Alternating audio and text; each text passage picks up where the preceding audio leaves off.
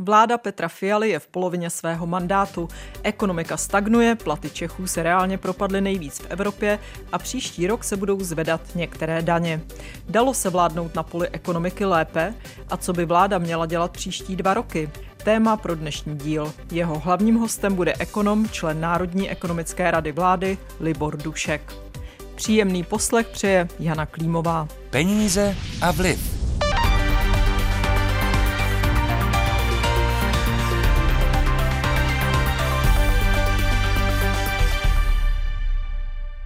Co se vládě za dva roky povedlo. Podle premiéra Petra Fialy z ODS je to hned 70 věcí. Vypočítával je minulý týden ve sněmovně, kde jeho kabinet už po třetí čelil hlasování o nedůvěře. Na prvních místech je podle Fialy zvýšení bezpečnosti a obrany země a hned zatím jmenoval zrychlení výstavby silnic a dálnic. Troufám si tvrdit, že jsme na této cestě celou dobu sprintovali. V letošním roce investujeme do dopravní infrastruktury rekordní sumu, téměř 151 miliard korun na budování silnic, dálnic, železnic. A příští rok budeme pokračovat v tomto tempu. Aktuálně máme rozestavěno 280 kilometrů nových dálnic a silnic první třídy. To je opět rekordní číslo. V roce 2024 otevřeme 112 kilometrů nových dálnic. Mezi úspěchy jmenoval i to, že se Česko zbavilo závislosti na ruském plynu a za další dva roky by se mělo zbavit i potřeby dovážet ruskou ropu. Kabinet také podle premiéra plní slib a šetří. Stát zeštíhlujeme a reformujeme. Hned jak jsme přišli do vlády, tak jsme snížili výdaje o 80 miliard korun. Navazujeme na to ozdravným balíčkem, který mimo jiné pro rok 2024 o 5% snižuje provozní výdaje státu a o 2% snižuje objem mest státních zaměstnanců. V neposlední řadě je jedním ze 70 úspěchů podle Fialy i to, že se sází stromy. Sázíme nové lesy, jen v loni se podařilo vysadit celkem 226 milionů stromků. Na opozici to ale nezabralo. Podle šéfa ANO Andreje Babiše současná vláda lidem ničí život a bere jim peníze. Všechno je horší a, a lžou. Rozčiloval se před poslanci Babiš. Petru Fialovi doporučil odpočinek. Jestli nemá tu, tu bájivou chorobnou lhavost. To je fakt jako úplně mimo tohle. Úplně mimo. Vládě vyčetl i snahu snížit zadlužení Česka. Vy si stále jedete svou přihlouplou mantru o deficitu a velkém zadlužení. Nic z toho není pravda. Říkají to i ratingové agentury. A to je pro vás jen výmluva, abyste lidi zdanili, jak to vždycky ODS a další tradiční strany dělali. Kvůli zvyšování daní v příštím roce kritizovala vládu také exministrině a šéfka poslanců ANO Alena Šilerová. No nejvíc mě štve, že tato vláda lhala. Lhala před volbami, lhala po volbách, že nezvedne daně, na to je x různých důkazů, měla to i ve svém programu prohlášení vlády. Lhala o tom, že najde úspory na videové straně, už teď víme, kdy je schválený týden rozpočet vládou eh, na rok 2024, že ani to není pravda. A vlastně celá tady to jejich konzolidační úsilí, které teda zatím v žádném, eh, v žádném případě nevidíme, se smrsklo ve zvyšování daní. To je podle ní největší v novodobé historii a spokojená není ani s rušením dotací. Lidem se kvůli tomu zdraží energie a dopadnou i do dalších oblastí. Se škrtá na školky, školy, chodníky, eh, škrtá se tam dokonce vzali i jídlo, škrtly dotaci na jídlo pro zvířata v zoologických zahradách. Nepochopitelné. Vypočítala Šilerová. Peníze a vliv. Je zvyšování daní opravdu historicky nejvyšší? Jaké opravdu budou dopady balíčku na lidi? A co by měla vláda udělat v ekonomice ve zbylých dvou letech, než budou další volby? Otázky pro vedoucího katedry Národního hospodářství právnické fakulty Univerzity Karlovy a člena Národní ekonomické rady vlády a také poradce Pirátů Libora Duška. Dobrý den. Dobrý den.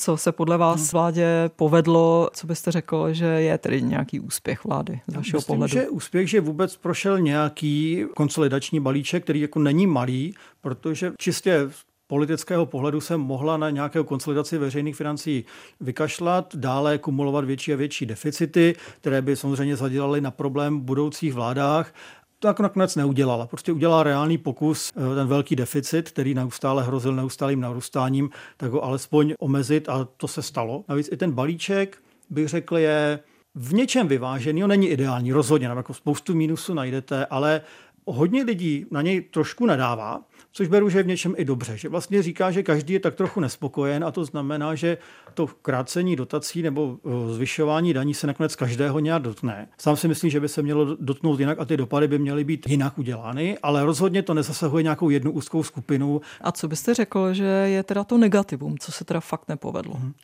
Já myslím, že problémem je, že nakonec nezbyl čas na nějaké důslednější systémové reformy, které Česko potřebuje a to je vlastně důsledek toho konsolidačního balíčku a to je důsledek toho velkého fiskálního zločinu, který je třeba neustále eh, připomínat, a to je ta daňová reforma schválená na konci roku 2020, kdy zejména zrušením superhrubé mzdy a snížením několika dalších daní. Tehdejší eh, sněmovní většina, kterou tvořili trošku divoká koalice ODS, a SPD, snížila daně o zhruba 100 miliard korun, což je břímě obrovského deficitu, které se vlastně táhneme nyní a zcela predikovatelný výsledek byl, že tohle nebude udržitelné a za několik let se daně zvýší.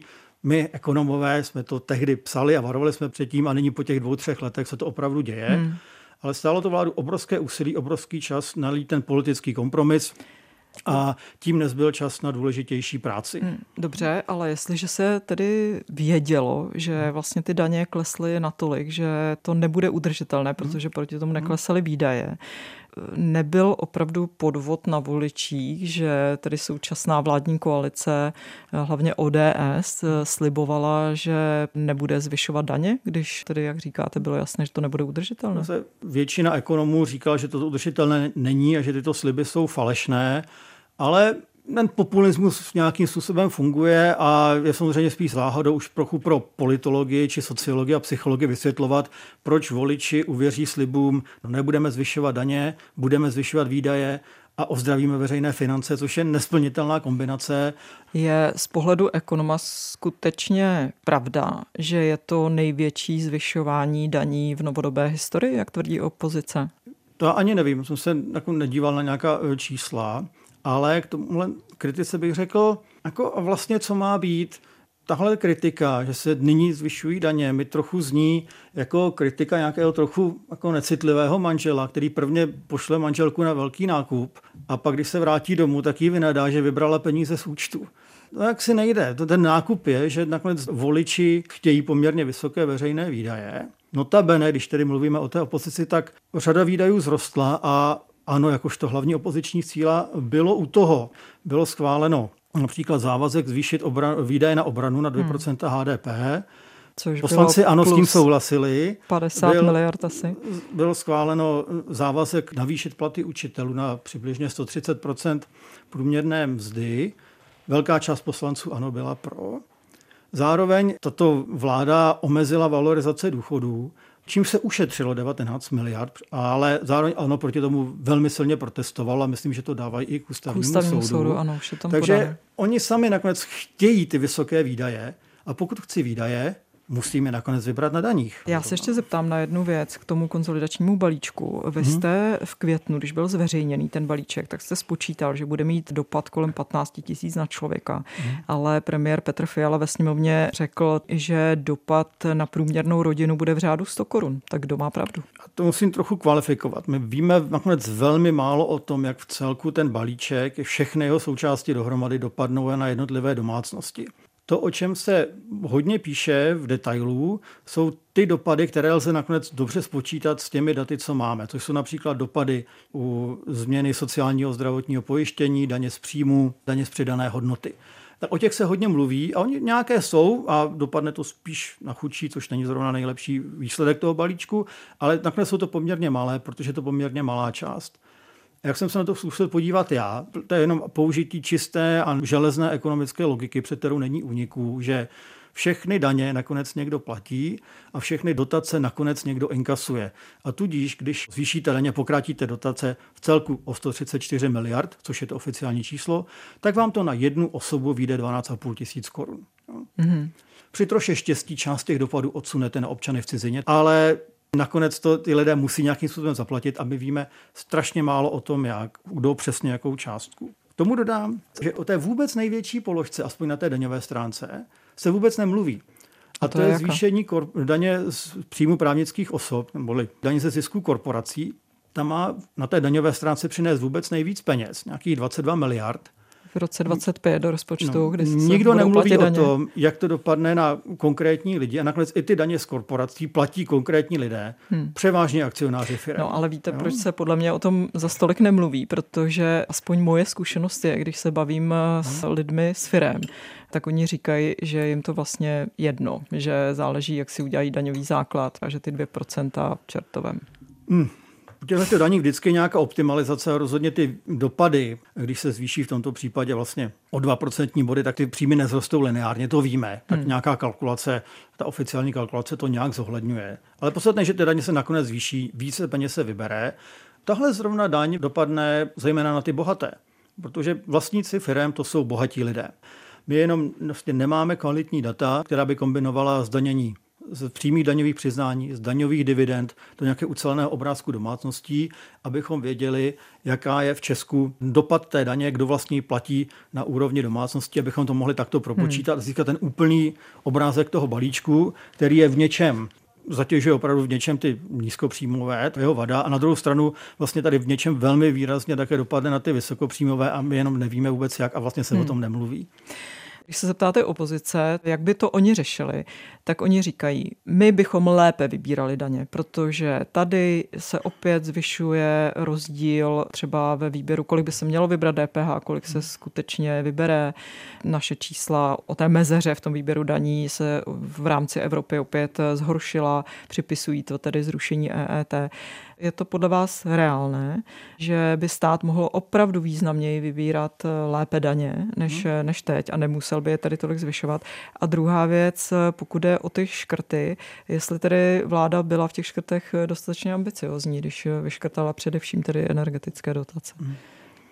K tomu výběru daní, že nějaká rezerva prostor pro zlepšení je, to určitě. A Zjevně to také není priorita této vlády, když nejsilnější strana zejména stojí na drobných živnostnících, kteří nejvíce asi profitovali ze zrušení EET. Z části tato daňové mezery také vznikají tím obrovským rozdílem mezi zdanění živnostníků a zaměstnanců, které motivuje k legálnímu nebo pololegálnímu jako obcházení řady daní tím, že se lidé stávají živnostníky a pak platí pouze paušální daň, která je velmi skromná.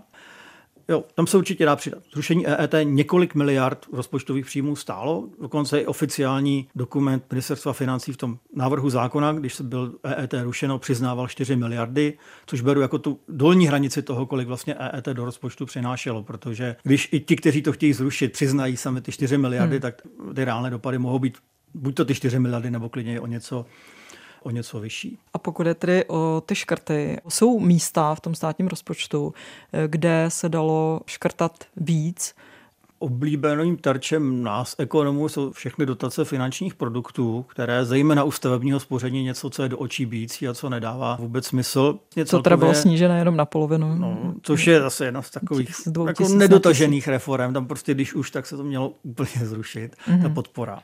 Takových podobných dotací je víc celkově v české ekonomice ve srovnání se zahraničím vychází jako nezvyklé hodně dotací plyne do soukromého sektoru obecně, což je prostě podivné. Hmm. Ale co chci říct, tady jako vlastně pnutí, pokud je o ty neustálou diskuzi o těch škrtech. Určitě najdete řadu nějakých konkrétních agent státu, které jsou možná zbytečné. Určitě najdete nějaké úředníky nebo nějaké sekce konkrétních úřadů, které příliš eh, produktivní nejsou. Ale tyto změny většinou vyžadují nějaké komplexnější reformy, například reformu služebního zákona. Každý nový ministr vám nakonec zjistí, že na nějakém jednom konkrétním oddělení ministerstva jsou úředníci, kterými není spokojen, nejradši by je vyměnil nebo je úplně propustil, ale ono to úplně nejde, pak se dělá dlouhodobá komplexní reforma, nebo se vytvoří nějaký tým při kabinetu, vlastně hmm. paralelní strukturu, takže vlastně jsou úředníci placeni dvakrát tím, že jedni dělají tu práci, co ten minister potřebuje. To se takové neefektivnosti najdete, ale nakonec i toto jsou celkově relativně drobné Naopak jsou výjinačí velké položky, kde jednak je ten tlak po dalších výdajích, to by byly ty platy učitelů nebo obrana, což hmm. se už schválilo. Některé funkce státu jsou rozhodně podfinancované vůči tomu, co si tato ekonomika, která je na životní úrovni Španělska či Itálie, může dovolit, zejména vysoké školství. Byť uznám, že tady mluvím jako manažer vysoké školy, ale mám díky tomu nějakou představu, co se dá za dané peníze pořídit a i při nějakém jako zideálněním, zefektivnění vysokého školství prostě hmm. nemůžeme být kompetitivní s ostatními zeměmi západní Evropy. A nebo i v samotné státní správě, kde nevím, jestli je úředníků nadbytek nebo příliš, příliš málo nebo příliš mnoho u každé konkrétní agendy, ale najdete agendy, kde jich je příliš málo, naopak některé velké projekty, dotační projekty, příprava celého národního plánu obnovy, kdy jako přistává příslip jako miliard eur z Unie a to jako musí lidé zpracovat a navíc musí to být vysoce kvalifikovaní lidé. Co dále víme, že státní zpráva platí lidi se srovnatelným vzděláním na srovnatelných pozicích, myslím pokud o expertízu nějakou úroveň managementu, podstatně hůře než soukromý sektor. Posloucháte pořad Peníze a vliv. Kdo vydělává a kdo chudne? Zasvěcený pohled analytičky Českého rozhlasu Jany Klímové a jejich hostů. Najdete ho také na webu plus.rozhlas.cz, v aplikaci Můj rozhlas a v dalších podcastových aplikacích. Premiér Petr Fiala řekl, že do daní už vláda sahat nebude, že jediné, co se ještě možná bude měnit, že se vytvořila tady pracovní skupina na zdanění eh, tichého vína. Je to podle vás dobře, eh, že už se do daní sahat nebude? Vy sám jste narazil na to nízké zdaňování živnostníků. Je podle vás prostor, aby vláda ještě do tohoto nějakým způsobem sahala? Rozdělíme to na dvě odpovědi. Jedna, jestli je žádoucí, aby ještě nějaké daňové reformy hmm. proběhly. A zde myslím zejména vůbec úpravu, tak to, čemu říkáme daňového mixu, té struktury těch daní. A druhé, co se dá jako ještě, řekněme, realisticky stihnout v tomto volebním období jako politicky realistické. No. U těch živnostníků to je jako jedna z velkých děr našeho daňového systému. Je to, jak jsou živnostníci zdaňováni výrazně méně než práce zaměstnanců tomu mám vlastně jako velmi čerstvou historku. Jsem v pondělí se potkal eh, s Luigi Zingálesem, což je profesor ekonomie na University of Chicago, eh, ředitel think tanku ProMarket, který navrhuje takové různé protržní řešení současných výzev eh, současného kapitalismu. Opakuji, profesor na University of Chicago, ekonom. Hmm. Nebudeme podezírat z nějakých příliš levicových postojů, ale tal se na různé věci v české ekonomice a když jsem mu popsal zdanění živnostníků, okamžitá reakce byla You gotta be kidding me, this is insane. Si děláš srandu, to je šílenost. Protože co se tady vlastně děje, že zaměstnanec, který má mzdu kolem, řekněme, půl milionu ročně, tak jeho práce je nakonec zdaněna v závislosti na detailech nějakými 35-40%, to živnostník, který se šikovně vejde do toho správného režimu paušální daně a vydělává třeba přes milion, tak jeho zisky, myslím, že skutečné zisky, nikoli tržby, tak jeho takový zisk bude zdaněn nějakými 6 až 8 procenty. To je obrovská mezera ve hmm. zdanění. Hmm. Jestli tomu dobře hmm. rozumím, to se týká třeba především takových těch poradců, nebo ne vyloženě třeba řemeslníků, a tak, kteří vlastně nemají jinak, velké náklady, právě, ale mají velké paušály, no. které si můžou vlastně dát do daní. To, nebo lidi, co mají prostě velký, vůbec velký obrat, eh, obrat zboží, takže by třeba malou obchodníci, tam ne, ti jsou v jiném režimu. I ten je pořád nezvyklé štědrý vůči živnostníkům, ale ne takhle hmm. extrémně. Toto je největší extrém, týká se zejména takových těch pozic, kde se netočí zboží, které spíš pracují jako s počítačem a telefonem. Jasně. Ale to a. je zřejmě politicky neprůchodné už v příštích tak dvou letech. Zjevně ano, ostatně tato vláda naopak to ještě prohloubila. Vlastně to, co jsem hmm. po, popsal, bylo po reformě, která tyto nůžky ještě více ještě rozevřela, více rozevřela. dále těm více vysokopříjmovým. Co si myslíte o úspěšnosti Windfall Tax, tedy daně hmm. z mimořádných neočekávaných příjmů? Vy jste byl její velký zastánce, ty plány vlády se ale zdaleka nenaplnily.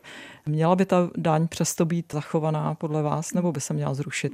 Ta druhá odpověď je v celku jednoduchá. Ona ta daň z mimořádných zisků má jednu takovou hezkou vlastnost, že pokud ty mimořádné zisky nemáte, tak je to jenom daň, která je v zákonech a vlastně se vás netýká. No. Takže ona může zůstat klidně v, jako v zákonech i natrvalo a vlastně pokud ty firmy nebudou mít mimořádné zisky, tak je ani platit nebudou a v tomto smyslu asi jako není důvod to s ní nedoklepat, byť už se z ní taky příliš mnoho nevybere.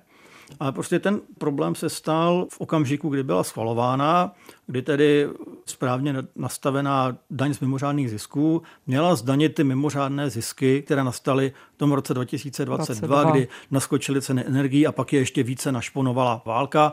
Jasně, eh, ale vláda bank. vlastně rozhodla, že bude danit až zisky roku 23 s tím, že by to jinak bylo protiústavní, retroaktivní. Takové argumenty zazněly, ale stejně tak zaznívaly argumenty ústavních právníků opačným směrem. Bych řekl, pokud jde o tu konkrétní retroaktivitu, čím byl kdo vzdělanější v ústavním právu, tím více říkal, že to má slušnou šanci projít. Nikdo neřekl, že je to jasně, protože tam určitá kontroverze v téhle věci je, ale ten velmi silný názor na to většinou měli lidé, kteří nejsou vzděláni v právu vůbec, případně v, jako v ústavním právu konkrétně. Hmm. NERV nyní po typech na konzolidaci státních financí zpracoval návrhy, jak podpořit stagnující českou ekonomiku. Těch návrhů jsou desítky. Co je podle vás ale klíčové, co by české ekonomice skutečně pomohlo se rozjet? Kdybyste mohl a měl sílu prosadit dva, tři návrhy, co by to bylo? Pokud o ty konkrétní, tak jednak vlastně všechno, co se v těch bodech týká vzdělání, a to zejména kvality základní škol, prostě zlepšení jejich řízení a zkvalitnění té samotného učení. Potom zpráva vysokých škol, zase abychom měli dobře vzdělanou, není už vlastně téměř polovinu populace, co se dostává na vysoké školy, a dostupnost střední škol všeobecného vzdělávání na středních školách. Nakonec tím hlavním motorem ekonomického růstu, co potřebujete pro ekonomický růst, je lidský kapitál a kvalitní instituce. A ten lidský kapitál tam jako je hodně co ke zlepšení. Druhá sféra je stavební regulace. Nyní se v Česku staví opravdu velmi špatně, téměř se i dotuje to, co je drahé pro veřejné rozpočty a co má velké dopady, také negativní dopady na přírodu. A naopak je velmi komplikované to, co je laciné pro veřejné rozpočty a co je ekologické, to je taková ta hustá městská zástavba. Jo, je nelegální znova postavit vinohrady a přirozenou reakcí se rozrůstají satelitní čtvrti, jejichž potom náklady pro veřejné rozpočty a následně hmm. zatížení dopravní sítě, dopravních zác. Jde tohle opravdu třeba jednoduchou změnou zákona nějak napravit, protože... Nejde to jednoduše, jde to, je to vlastně série komplexnějších reform, protože tohle je jaký rozdrobené hmm. pro různé spousty norem. A třeba stavební zákon, že vůbec se předělal, beru jako velký úspěch a je tam má nějaký potenciál věci zlepšit. Ale na druhou stranu problém je v těm samotnými regulacemi těch budov samotných, že i když to dokážete schválit rychle, tak potom co se smí vůbec postavit? Takové ty normy na hmm. parkovací místa, které jsou přemlštěné, normy na oslunění, které vám nedovolí postavit normální no. bloky, které jsou ekonomické a hmm. městsky hmm. příjemné. Čili vzdělání, stavebnictví. A to třetí je flexibilita trhu práce. U nás eh, máme takový systém, který docela třeba poměrně těžké zaměstnance propustit a zároveň třeba poměrně skromný sociální systém, který když je propuštěn, tak dostává nějaké dávky nezaměstnanosti, které nejsou kdo ví jak vysoké a často žádné, když je to třeba jako na dohodu a ten člověk nerozumí, co vlastně podepsal. A mnohem něčím je šikovnější jako ten dánský či švédský systém flexicurity, který spočívá vlastně v tom, že těm trhům se nebrání. Je velmi snadné ty zaměstnance najmout nebo je zase propustit ale pak je tam nějaká pomoc od státu, jo? ve smyslu nějakých dávek po nějakou dobu či nějakého školení, no, nějaké rekvalifikací. To znamená, že ten systém jako nebrání trhu. Když se nějaká firmě nedaří, tak se může těch zaměstnanců rychle zbavit, může jít do něčeho jiného. Když má nějaká firma nový ziskový projekt, tak má koho brát, protože jsou v nějaké chvíle, v té samé chvíli jiní lidé propouštění. Ale z pohledu těch lidí to neznamená nějaký pád hmm. na dno, protože tam nějaká ta podpora. Rozumím. A co říkáte na to, ale že premiér i ministr průmyslu v září podnikatelům řekli své představy, jak by chtěli ekonomiku změnit. Samozřejmě premiér také mluvil o vzdělání a dopravní infrastruktuře, ale pak řekl konkrétní obory. Rozvoj jaderné energetiky, těžba a podpora výzkumu výroby čipů a rozvoj umělé inteligence. Je reálné, že v tomto se Česko nějak rozjede a stane se tigrem v Evropě? No, já jsem jako ekonom k tomuto přístupu skeptický. Právě i trochu mi jako připomíná takový přístup jako v 80. let, kdy prostě na stranické schůzi se jako řekne, jak soudruzi naše ekonomika stagnuje, tak my musíme posílit ty počítače a vůbec udělat nějakou perestrojku. Ono je velmi těžké jako vybírat tyhle ty různé odvětví, které budou těmi šampiony. Můžou se v tom udělat chyby, ale hlavně to není jako ten fundamentální problém, že se nějakým způsobem vládní úsilí nasměruje do konkrétních sektorů a ty problémy se vyřeší. Ty fundamentální příčiny růstu zopakují lidský kapitál a instituce. Jo.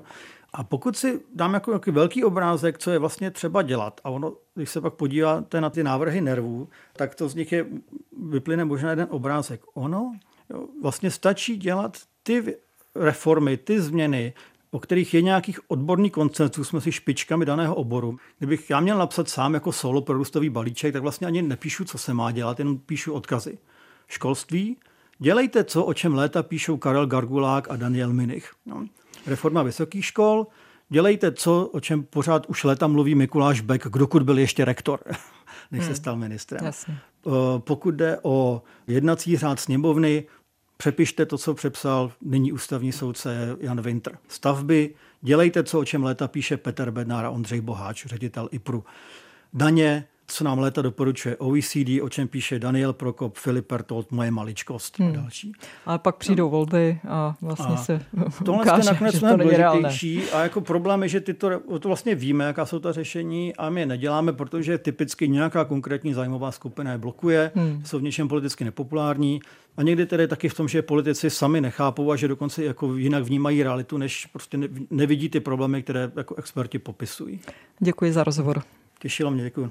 To byl Libor Dušek, vedoucí katedry Národního hospodářství právnické fakulty Univerzity Karlovy a člen Národní ekonomické rady vlády. Z dnešního dílu našeho pořadu je to všechno. Příjemný čas s dalšími pořady u nás na Plusu přeje Jana Klímová.